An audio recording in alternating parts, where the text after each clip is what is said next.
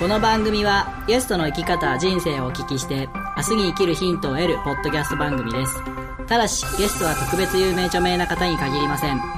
全ての人生が宝物をテーマに幅広い分野で今を生きる皆さんにご出演いただきお届けいたします。要するに素人2人が興味ある人を招いて楽しくおしゃべりする番組です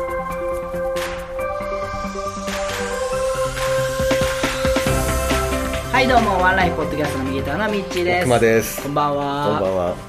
いやー今日はですね、え実はかなりイレギュラーなえ、え。配信になりそうなんですけど、え、あのゲストをですねえいつも通りお呼びしてるんですけど お一方ちょっとお話聞きたい方がいて、え、えお願いしてたんですよ。え、うん、で、まあ、日にち決めて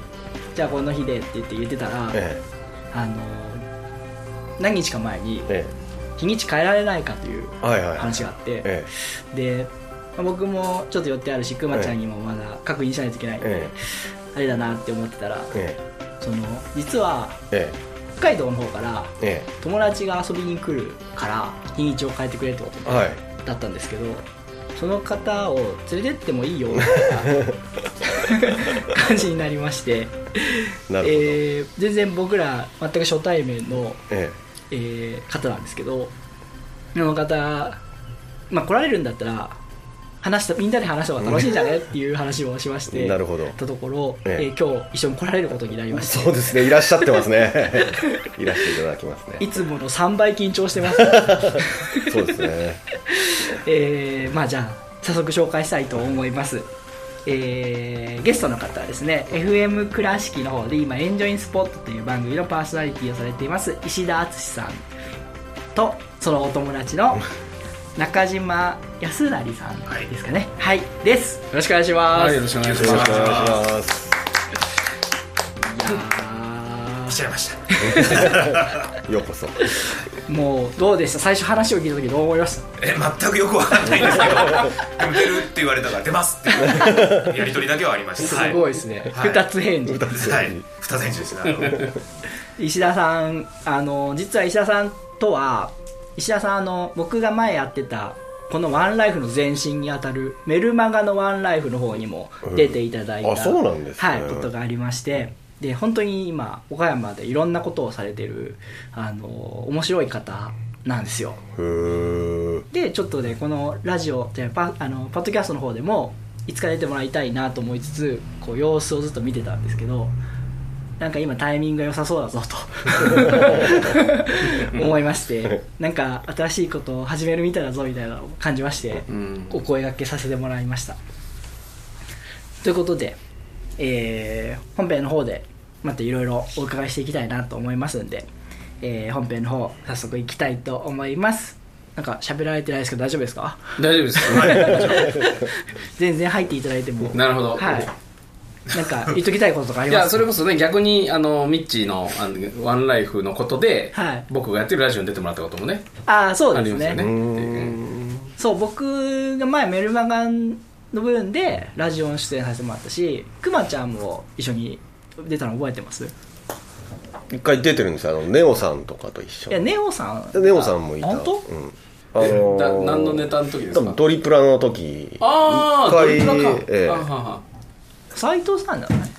あ、斉藤斉藤さんだと思う。斉藤さんでしたっけ？斉藤さんであると思い3ます。人でお伺いしたことがありました、なるほど。そういうつながりなんです、ご無沙汰してます。今まで分からなかった。ご無沙汰してます。はいえー、とじゃあそういうことで本編の方行きたいと思います。はい。えーそれでは本日は参りましょう。10月29日配信第120回ワンライフポッドキャスト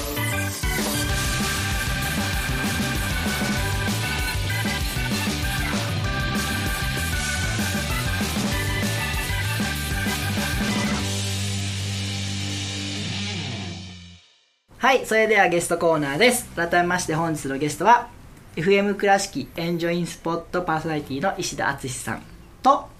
北海道から来られた特別ゲストの中島康成さんです。よろしくお願いします、はいよろしくお願いします。異例ですねこう こんいやな特別ゲストだからね。ええ。まあさおお友達から特別ゲストに昇格しました、はい。本当にすごい異例なんですよ。ええ異例だとはい。ないでしょうねなかなかね。ゲストの方の紹介者という形でああ、なるほど。友達に来ていただくことあるんですけどはあはあはあ。ゲストの方の友達が来られるのは初めて しかも北海道から。まあそうですね。ええ昨日出てきあまし昨日来られはい。岡山には今日、は昨日大阪に。い。はいもう遠いところは。わざわざいやもう全然。しかも貴重な時間を。貴重な時間いやいやいやこちらこそ貴重な経験を、はい、貴重な立場でさせていただいてますけど。はい、あのポッドキャストはご存知ですか？はい、たまに聞いたりします。本当ですか、はい、よかったらまたあのこれ編集してアップしますんではい、来てください。ぜひとも。はい。必ず。はい。じゃあすいません。じゃあゲスト石田さんがゲスト。はい。そうですね えっとゲゲストの方の自己紹介からお願いしてもよろしいですか、えーっとですね、まあ、FM 倉敷エンジンスポットっていうのは市民制作番組なので僕は月1回だけそういうエンジンスポットっていうあの、まあ、番組を、まあ、企画と実際喋る担当してるんですけど、はい。まあ、仕事としてはというかあの地域の方でみんなで作る財団岡山っていうコミュニティ財団を、まあ、5年前に立ち上げましてそれの経営をしているのと普段はあの倉敷で、えーまあ、石田工務店という会社で、まあ、土木建築あの家建てたり土地造成したりする会社で働いています。硬いお仕事ですよね。そうですね。まああの まあねコンクリートを作ったりするから硬いですねかなりと思いますね。三足のわらじという形になる。あーいやまあエンジンスポットはね月に1回ああなのではいでもプロのプロではないか。ラジオパーソナリティの先輩ですからね。結構やってますよ僕も。なもう10年近く、えー。はい。へー。この間エンジンスポットも第100回を迎えたんででその前に2年違う番組やってたんで。月一でやって100回ってすごいですね、だからもう8年ですよね、うん。うわあすげえ。すごい8年間続けることができるすかごいですね。どうかですね、うん。これ8年も多分続かないですよね。でも120回ですからね。120回。数でいうと負けてるこのダラダラ感。ちょうどいい感じです。はいじゃあそうですね。3つあるんでどれからお聞きしていった方がいいですか？あじゃあまあでもラジオの話からすると、まあえっとまあ僕は別に FM 倉敷の社員とかいうことではなくて、はい。市民制作番組という市民が作る番組枠っていうのが FM 倉敷にはありまして、はいはいはい。で、えっと、そこで月に1回一応地域活動のきっかけ提供を目的としたとは言ってるんですけども、はい。まあ地域のイベント紹介したり、それこそ、あの、そしたら一緒かもしれないですけど、その人を紹介したりとか、あと、あの、まあ、そういう、まあ、イベントをやったりもしくは何かプロジェクトやるための、まあ、マネージメントの話というかこんなことで苦労したよみたいなこととかやり方の話をするみたいな番組を、えー毎月第2金曜日7時から1時間やってます。であと一応その週明けた火曜日の3時から再放送されてるっていうあそんな番組です。再放送もされてた。うん。です。あ今はですね。昔はなかったですけあどそうなんですか。いや僕初めて石田さんのところにお邪魔した時にラジオ収録が初めてだったんで、もう本格的な機械と本格的なミキサーとか置いてあってすごい感動したのを覚えてます、あと緊張もしましたけど。まあこれとは違います これとはちょっと違います。いや僕ある意味今日感動しました。よすこれで撮れるんだと思ってあのすごいなと思って最近のやっぱ機械の性能ってすごいなって。いや割と雑音いっぱい入ってる ポッドキャストならありかなぐらいの感じです。なるほど。はい。えーとじゃあエンジョイスポットはもうじゃあ地域の活動を応援するような番組っていう形で。地域のというか個人の生活ですかね。どっちかね要はやりたいことある人が、はい。まあ、自分でそういうプロジェクト立ち上げるのもだし、まあ、場合によっては仕事に生かすでもいいんですけどあのまあ、なのでイベント紹介といってもその人があ俺それ行ってみようっていうようなこともう単純にイベント参加プラスどっちかというとその例えばスタッフ側で参加できるようにみたいな趣旨のなんか今まで面白いイベントとかありました？面白いイベントですか？なんかキャラの濃い人だなみたいな。あーあそのゲストとかの中ですか、あそれはいっぱいいますよね、まあ、ミッチーとか。いやいやいやいや。あのねキャラの濃い人はやっぱりあのーいろんな方があのやっぱラジオ来て喋ってくださる方なんで、はいはいらっしゃいますよね。面白そうですよね、うちの番組でも割といろんな人来てくださってそうですよね。それですごい出会いとかもあって面白いんですけどうん。やっぱなんか出会いの場っていいですね、うん、いや本当出会うきっかけで、えーまあ、基本的には僕もしちょっと知ってる人とかに出てもらうことが多いんですけど、場合では全く知らない人。であれ面白そうだから出てもらおうって声かけることもやっぱりああって例えばつい最近だったらあの消防士さんで、はい。そういうレスキューの技術はいはいはいをチームで競うみたいな競技があるんですよ。やっぱ技術向上のために、で岡山から世界大会というかあの、まあ、岡山というか日本でチーム作ってて、はい。あ知ってますよとして。なんかニュースでやあの飛び込んで助けに行くみたいな。みたいなのとか、なんかね、いろんなロープレスキューしたりとか、はい。いろんな種類があるんですけど、それの、イタリアだったかな、ヨーロッパの方の大会に出るっていうはい。取り組みをしてる人チームがあって、で、えっと、そのための資金をあのクラウドファンディングで集めてる人がいたんですけど、その人とか全く知らない人だったんですけど、見て、あのまあ、今の時代だから SNS でいろんないろんな形ではい。その人に連絡が送れるじゃないですか、はい。あこの人かなって思う人に連絡して出てもらった。でも面白いもので、はい。岡山なんで出てもらったら知り合いの同級生だったりねああへえありましたけど。ちょっとうちもなんか。その作戦を。全然知らない人にメッセージ送ってみよう。ででもそれやっぱラジオとかなんかそういうあの要はツールそうツールがあるからね声かける。ちょっと話聞きたいんですだけだったらですよね。あれじゃないですか。例えばポッドキャストでこういうのやってるからえ出てもらえませんか？で、ね、会話がつながるというかそれが僕がもしもさっきのでもラジオとかじゃなくてちょっとそのロープレスキューの話興味あるんで話お茶でもしませんかっていうのじゃ 怖いですね。違いますよね、えラジオに変えるとポッドキャスト弱いから。なえうん。まあでもずっと配信してこれだけしてたらあるじゃないですか。その送遅れるし例えばこういうふうにやってるんでね聞いてもらう。から初めてだったらね、はい。ど何なんだろう？って思われるけど。そう。ですね、はい。あとじゃあ次は民宿ですかね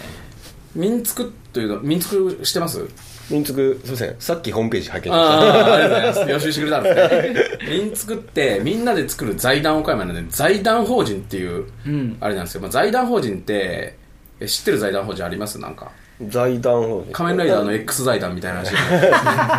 JC って財団法人ですか？財団は、えっと、JC は社団ですね。公益社団法人。あの公益社団法人っていうのは人とかええ。組織の集まり要は会員制の組織で財団はまあその名の通り財産の集まりというか、まあ、今だ昔で言うと例えばでで300億円持ってます。でその運用益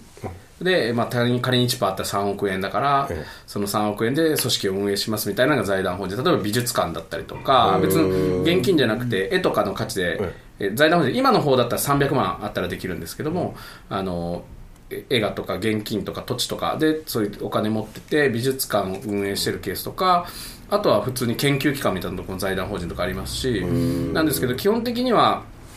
なんだろう企業型の財団か行政型の財団というか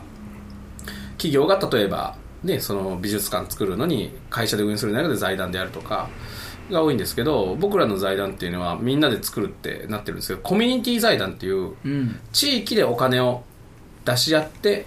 作った財団でその後もそのお金を出し合ってやってるみたいななんか新しい形でしたよね。そうですね、まあ、新しいようで古いみたいな。言ったら町内会とかでお祭りをやるみたいなことのもっと お互いのその住んでるエリアだけの興味とかで出せる子供のことが気になるみたいなのとかで、まあ、要は今だとクラウドファンディングがねだいぶ一般的になりましたけど、そのクラウドファンディングをするみたいなもんですよね。5年前だったらでも今ほど一般的じゃなかったから。全然。な最初お話を僕が聞いた時、何のことを言ってるのかよく分からなくて。もうそれこそなんか面白そうだから一丁紙しとこうみたいな感じでついていったんですけど、なんでね、僕らもキャッチコピーというか、例えばそのクラウドファンディング的な事業を提案してお金集めるみたいなのもしてるんですけど、それは割り勘で夢を叶えようという名前をつけたんですね。まあクラウドファンディングで伝わらないから、あのーみたいな、そういうこんなことやりますっていう手を挙げたら、それに共感した人からお金を集めたり、逆にまだ誰がやるかわかんないけど、誰かこの地域で例えばもっとスポーツ、サッカー強くしてくれないかなとか、子供たちがサッカーできる環境あったらいいなみたいなだったらそのためにお金を出し合ってそのチャレンジする人にお金を出すみたいな組織なんですね。でちなみに欧米ではもう結構一般的というか、だから海外の人あのバーチャルアジア圏でもなんですけどコミュニティファンドって言ったらもう結構分かるケースが多いです。要は、まあのま、町にはそういう特に成熟した町にはコミュニティファンドがあるっていう感覚があります。日本でも今増えてきてます。例えばなんかこんなことしたいんですっていうのがそのなんていうの？何人かこう言ってきた場合は民族の方で選定をするんですか、うん。えっとね、例えば今ちょうど割り勘で夢を叶えようの第11期の募集をしてるんですけど、はい。まず普段からのこう相談がある中で別にうちで必ずするっていうだけじゃなくて例えば、えーえー何かじゃあ美味しい桃を作りたいんですよあ特産品作りたいみたいな話だったらもちろん僕たちううちは寄付型のクラウドファンディングなんですね。どっちかというとその福祉的な事業とか含めて、はなんですけどそれだとあの桃を生産した後に桃を出せるじゃないですか、うんうんどっちかというとだから顧客を獲得したいみたいなケースだったらで購入型のあのいろんなクラウドファンディングのサイトとかがあるのでまずその人に合ったそのお金の集め方の方法を案内するっていうのがなるほど。第一弾でその上であうちでやるとうちの場合は何がいいかというと寄付型でそのどっちかというとその会員をこれから集めたいとか、うん。あの例えば子ども食堂やってるけど子供から直接お金もらえないから、うん。続けていくためにはそのことを応援してくれる人が必要なんだみたいな時にそのノウハウを学びたいみたいな人には向いてるんですけどで申請があったら一応審査会があります、審査会があるけどなんだろうもともと例えばえーうち予算500万でそれから申請あったところに出しますっていうのでこれから一緒に集めましょうなんでえー要は事業の趣旨が合ってたら全部通る、はいはいはいはい。あのまあ、実際はマンパワーの問題があるので100個来たら100個取るかどうかは分かんないんですけど、まあ、今来てる相談件数くらいのあれだったら事業の内容が問題なかったら全件通りますけど今の感覚では大体例えば10件相談来たら10件のうちそもそも5件までが資金以外の問題。例えば組織の仕組み作りのことだったりなので相談しただけである程度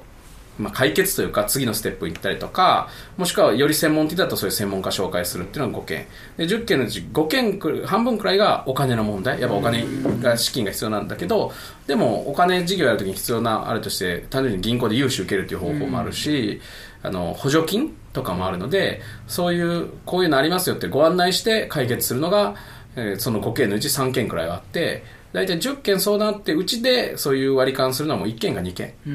くらいっていう感覚です。なるほど。でちなみに申請があった中から落ちることがあるのはもう本当、まあ、10件あって1件とか。あの要はほとんどのものがあの基本的には趣旨が合ってれば通ります。予算があるあれじゃないんで。ただあのなかなか例えばお金が集まってもこれ事業ちょっとまだ実施できないんじゃないかとか、そういう実現性にハテナがつくものはあの採択ならないことありますけど。なんかその申請の段階でえっ、とやっぱ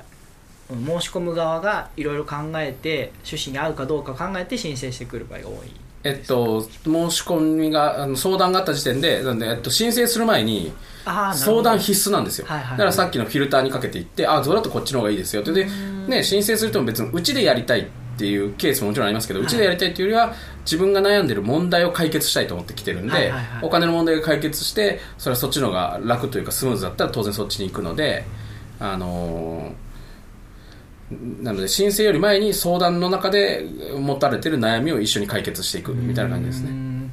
いややっぱ直接聞いてみると分かんないですね。すごい今までいろいろ疑問があったことは今いろいろ聞けました、うん。あで一応審査申請があった後には審査会があります。これはうちの内部だけじゃなくて、そういう、まあ、例えばその分野の専門家の人たちが入ってするっていうなります。で審査会もさっき言った結構事業として基本に予算があるわけじゃないんで足切りするっていうよりは事業のアドバイスをするための審査会とかただどうしてもリスクが高いのは先ほど落ちるものもありますけどいやちょっと話が変わるんですけど僕らドリプラをやってたじゃないですか、でそこで夢を語った人、まあ、事業性があるものに対しては、例えば民宿さんみたいな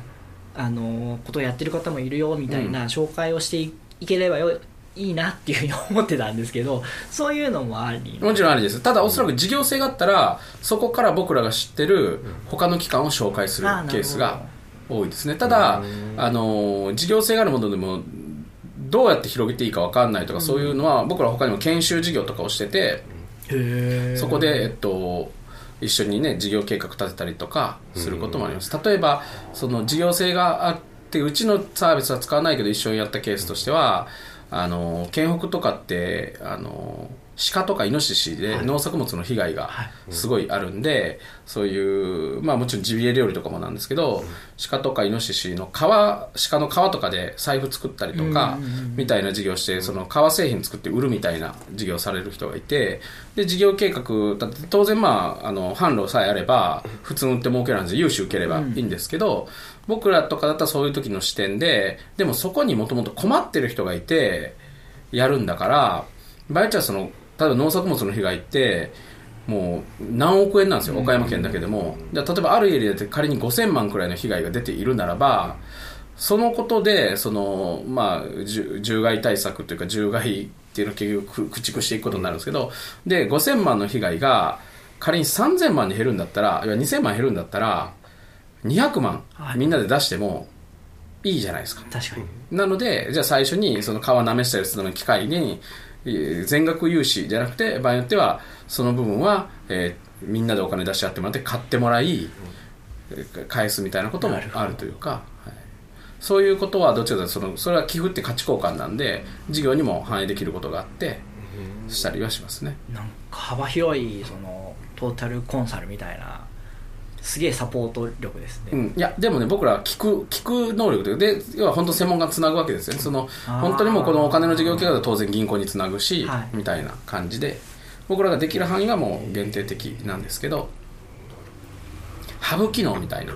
ああなるほど。わかりやすい。でもそのハブっていうのはすごい大きなハブじゃなくてよく表現するのは例えばそういういろんなサポートするサービスっていっぱいあるじゃないですか。例えば商工会所とか、で1万くらいのサービスが例えばあるとしたら僕らやってるのは本当1くらいで1くらいなんですけどこの1があるおかげで他の9999がにつなげるものもある。例えばうん普通に銀行行った時にはそれで事業性あるのっていうものが最初はその地域の取り組みだと思ってうちの割り勘事業とかでやったらあ意外にそれって売れる可能性もあるじゃんみたいなので形が見えたから融資にできるみたいなケースとかもあるのでな。るほどとりあえず相談行った方がいいですね。そうですね。いや今度私もお店やろうと思って。えー、何の店なんですか？日本酒のお店をいいじゃないですか。しようと思ってるんですけど相談行かせてもらいはいます、はいはいまずじゃあ飲みながらあれ。飲みながら相談してもいいわけですか？はいはい。じゃあ3つ目が工務店をされてる。あ工務店ね、うん。工務店はあの、まあ、実家が工務店だったんで、はい。なのでで特にこの4月からその、まあ、財団のもう5年経ってちょっと形ができてきたのでもともと財団の方は民民つくの方は僕代表だったのが去年の時点で代表は変わっていて、えーまあ、専務理事という立場で普段の日常の事業とかのことは見てるんですけどただこの4月から事務局長という通常事務するポストを作ってあの新しく今井さんという人がはい。つ普段のことはしてるので財団の事業も僕もさあの経営とかはやりながら普段はその工務店で仕事してるんですけど、まあ、工務店は普通に、まあ、道作ったりとか 家建てるための造成したりとかあの建物建築をするとかなんですけど僕はもともと土木技術者なのでそれ土木関係の現場のサポートする、まあ、メインはまさに、まあ、建設業も今時代とともに形が変わっていってるので、まあ、その経営の企画をまずは立てようかなっていうので今は特に空き家の活用とかそういうことをまあ考えたり、はい、していますね。へえ空き家の活用はなかなかまあ、それこそね、日本、仮に日本酒の店したいみたいな人がいたとして、あの、しゼロから建てるよりも、はい。あの、いいかもしれないし、まあ、じゃあそこにサロン、地域でもともと慣れ親しんでた建物で、サロン的な機能したいみたいな人とかに、使い方のルールとかの整理と合わせて、バッチェは、あの、特にちょっと福祉的な事業に使うためにリフォームするんだったら、あの、そこ自体が採算生まなかったら、それで融資受けたりはできないので、えーその価値に対してお金を集めるみたいなことを、まあ、えー相談に乗ったりしていきたいなみたいな感じですね。僕最初会った時県庁職員さんそうですね、でしたよね、最初会った時って あのえ？いや僕ね、うん。桃太あ郎桃太郎ドロード、う。ん。そうそれが出てそうか桃太郎ドが最初か石田さんがされてる勉強会の集まりがあって、うんで僕その頃いろいろつながりが欲しくて行ってた中の一つで、うんでも桃太郎で僕1回しか多分行ってない。あその1回で、うんあのお付き合いが始まった。面白そうって思って この人だって思って。ラジオ出させてもらって誰かさせてもらったりとかメルマガ出てもらったりとか。あなるほど。ねそれからなんかすごいいろいろ展開されて面白いことをされてるなってずっと見てたんですけど。そうですね。今はなんと工務店のお兄ちゃんになってるそうですね。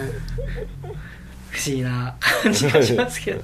まあ僕専門が土木なんで要はシビルエンジニアなんですよね。仕組みを作るインフラ作りなんでん。民ツクっていうのもコミュニティ財団って結構インフラ、そういう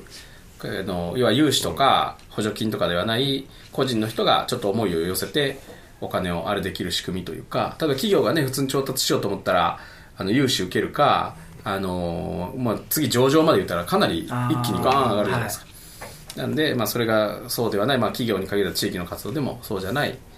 あ俺もいいなと思ってたお客さんたというか仲間たちが出す仕組みのインフラなんですよね、なんか今一番そのいろいろされてる中で苦労されてることって何ですか？苦労？苦労はね、まあ、特に工務店がまだは、ね、始まったばっかりなんで、もともと土木自体が土木業界にいたけどもで建設業ってどういうイメージかわかんないですけど言ったら結構旧来型の日本社会の中でいろんな会社が経営してるんですね、で、えっと、民ツクっていうのはそのコミュニティ財団って場合じゃ聞いたことがない人もいるっていう、えー場合では世の中的には新しい仕組み。この超古いのと新しいのとあるので、えっと、個人的には両方見るから新しい知恵が浮かぶんですけど、はい。でもあの今特にその工務店の仕組みにあれしようとしてる時にはやっぱりなんだろうそこでどうやっていったらいいかなみたいな悩みはありますよね。まあ、あの始めたばっかりだっていうのもあって、うん、伝え方というか。のもあるしなあの、ね、どっちかというとその財団的にはないものをみんなに理解してもらうためにどうしたらいいかって言われてたのがどっちかというともうあ当たり前のベースがある中に、はい。あのーそのことももちろんやりながら新しいことを入れるときに新しい言語っていうのは余計理解しにくい可能性もあるというか。わかるかも。まあでも多分どの業界も一緒ですよね、はい。うんなんか昔の慣習とかが僕ダメな人なんですよね、うん。クリーニング業界もありそうそうだありそうだねうん。色濃い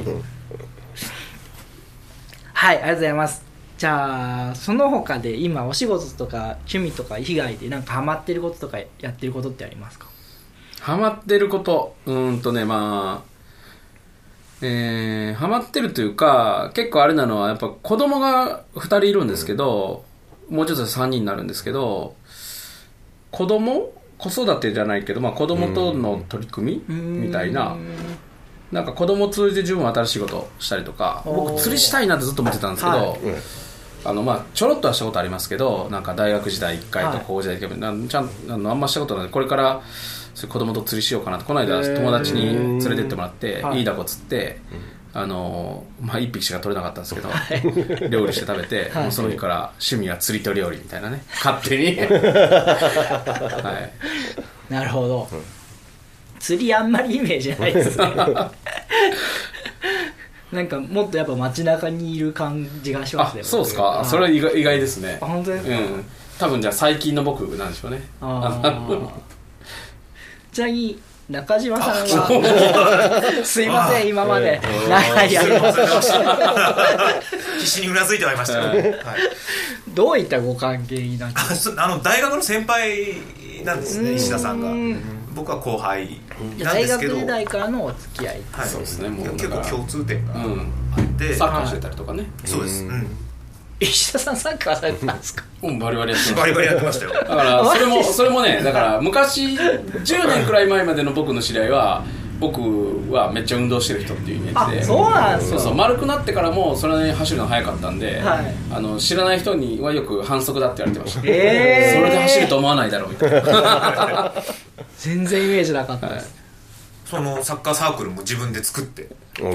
ん。でラモスルイとかともやりましたよ、ん。ええ井原正美選手とか。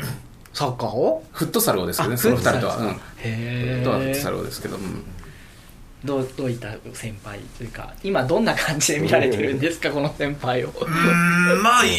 予想通りといえば予想通りやっぱり人と違うことをするだろうなっていうふうには大学時代から思ってたんですけど、まあはい。予想通り今でも予想上回ってますよね。でこうやって今でもお付き合いしていただいていろいろ刺激をもらって僕も地元でいろんな活動をしてるので本当にありがたいな。多分もう一生お付き合いする関係だなというふうには思いますね、中島さんも北海道の方でじゃあいろいろうんされてるんですか？例えばその今おっしゃってた民ツク、はい。ソーシャルビジネスに関しては石田さんがやってるから僕も知ってで今地元でそういう団体を応援したりできれば自分でそういうモデルを作りたいなと思って、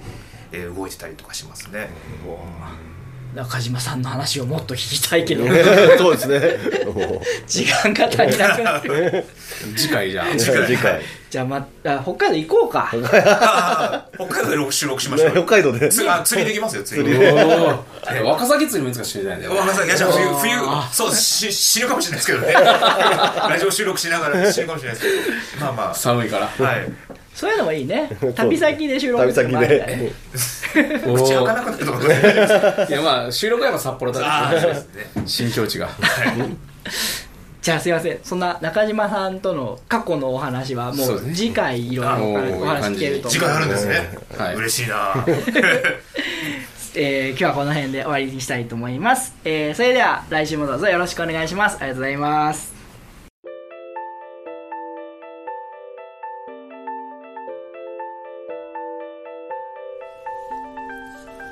ワンライフポッドキャストでは皆様からのメッセージを募集しております。ブログ、Facebook、Twitter のメッセージ機能、もしくは Gmail にてお送りください。Gmail の宛先は onelifepodcast.gmail.com onelifepodcast.gmail.com ワンライフポッドキャスト .gmail.com まで現在募集中のコーナーはブログ、Facebook をご覧ください。皆様からの愛のあるお便りをお待ちしております。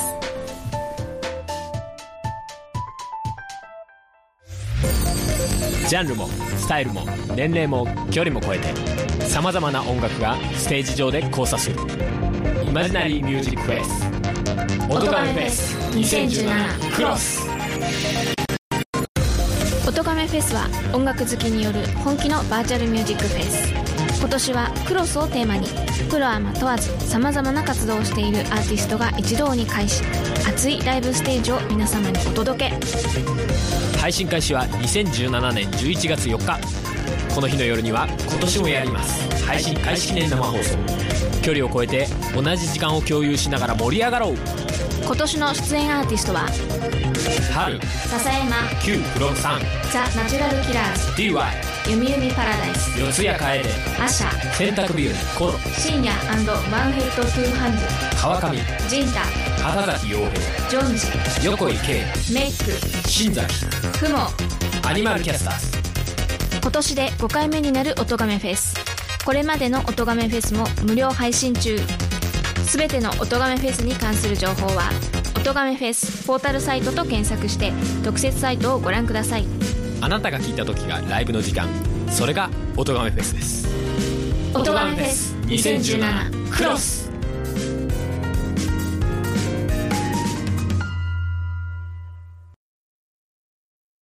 はい、エンディングです。お疲れ様ですお疲。れ様ですお。疲れ様ですえー、今日はですね、ちょっとメール紹介があるんですけど。来、てるんですね。すげえな。そういうのもあるんですね。ね、僕ラジオ10年くらいやっててもメール何通来たかなみたいな数えるほどですよ。今度送ります北海道送ってあげてくれあの前回話したビーフ・オア・チキンさんっていうポッドキャスト番組があってそのビーフチキさんからいただいたんですけども、はい。前回のゲストの辻さんとその前の回の福田さんに当てての結構長い文章が送られてきまして、へえーーでしかもそれがなんかあの番組当てというよりはゲストの方の話を聞いて僕はこうでしたみたいなあれだったんで、ちょっと全部は読めないんですけども、えあのメール自体は全てゲストの方に転送しまして、読んでいただいてすごい感動されてまして、あの自分の人生をなんか認めてもらった気分がしますとかって感動されてたんでそのことをちょっとお伝えしておきたいなっていうのとあとビューチギさんがですねすげえいい発明をしてくれたんですよ。発明。ね、一応このポッドキャスト番組はあの明日に生きるヒントよりポッドキャスト番組ですって最初に歌ってるんですけど、えあのー、だそれこの回の終わりにね目的聞いちゃったみたいな。それで毎回ブログブログで配信してるんですけどブログの本文とポッドキャストの紹介文に「明日に生きるヒント」僕はこのゲストのこの話からこんなことを、まあ、皆さんに聞いてもらいたかったんですみたいなのを書いてるんですけどそれをたまにあの疑問形にしてるんですよ、で前回の辻さんだったら、うん。ビバーチェっていう会社さんで、ビバーチェってイタリア語で輝いてとかキラキラしてとか、はつらつとっていう意味らしいんですけど、あなたにとってビバーチェな場所はどこですか？みたいなうん。質問をしてそれを投げかけることによってなんかこう自分で考えて気づきを得てもらえたらいいなみたいなことを書いてたんですけどそれに対してビフチキさんが、ん。僕のビバーチェの場所はここここですみたいなことを返してくださって、これ使えるじゃんと思って。なるほど。このこの番組、うん。メールを送りたくてもなかなかそのどこにどういうメッセージを送ればいいか分かんないところがあってだからもし送りたいなっていう人がいたらこの明日に生きるヒントに対してのこうコメントというか自分の意見みたいなのを送ってくれたら嬉しいなっていうふうに思ったんであの今送りたいっていうリスナーさんがいらっしゃったら、ぜひあのそれで送ってください。そうですね。まああのそれを読んで考えてもらうだけでもいいんですけど、そうはいそんなことがあったビフチギさんのメッセージでした。すごいありがとうございました。ありがとうございますはい、えーそれではゲストのイベント告知宣伝などがあればお伺いしたいんですけど、えーっと10月29日だからイベントそうですね。でちょっとね、あのー岡山市内とかではないですけど、はい。11月の8日と11月28日、はい。11月の8日が茨。11月28日が津山でそのまさにさっきのお金の話じゃないんですけどそういう NPO 活動とかのはい。あの資金調達の相談会があるので、まあ、民ツクのホームページから詳しくはあの岡山はね10月25でちょっと終わっちゃってるんですけど、はい。なので見てもらえたらと思います、そんなこともされてる。はい、あまあ民ツクのね事業の一環で他の団体とかも集まってですね。面白そうですね。そうですね。ちょっと興味がある方はぜひ。どうやって参加すればいいんですか？民ツクのホームページに詳細があるんでそこからあ、まあえっと、会場にいきなり来てもらっていいんですけど相談をしたいっていう人説明会だけだったらいいんですけど相談したい人は一応事前申し込み、まあ、当日でもあ席が空いてたら受け付けるんですけどもあのメールとかで、えーあれですけどトップページにもう出てます。民ツクで検索してもらったら。なるほど。なるほわかりました。じゃあミンスクで検索してホームページを覗いてみてください。はいえー、僕からが告知というか宣伝一点でちょっと12月に毎年忘年会的なことをやってるんですけども今年もコータ P のはい。プロデューサーがいまして、はい。コ コータ P のところでやろうと思いますのあで、また。今回は、う折れる人ちょっと一応募集かけてみようかなと。思ってああなるほど。みんな来ても。みんな来れたら来れる人で集まってやりたいなと思ってます。よかったら、えーチェックしておいてくださいはい、えーこの番組では皆さんからのメッセージを随時募集しております。メッセージの方法募集内容に関してはブログ Facebook でご確認ください。Twitter でのフォローもお待ちしております。えー、Twitter のハッシュタグはカタカナでワンライフポッドキャストでつぶやいてください、えー次回の配信は11月5日を予定しております。えー来週は石田さんの過去のお話を中心にお伺いしていきます。お送りしましたのは私熊とミッチーと本日のゲストの石田敦と中島康成でした。それではまた来週までごきげんよう。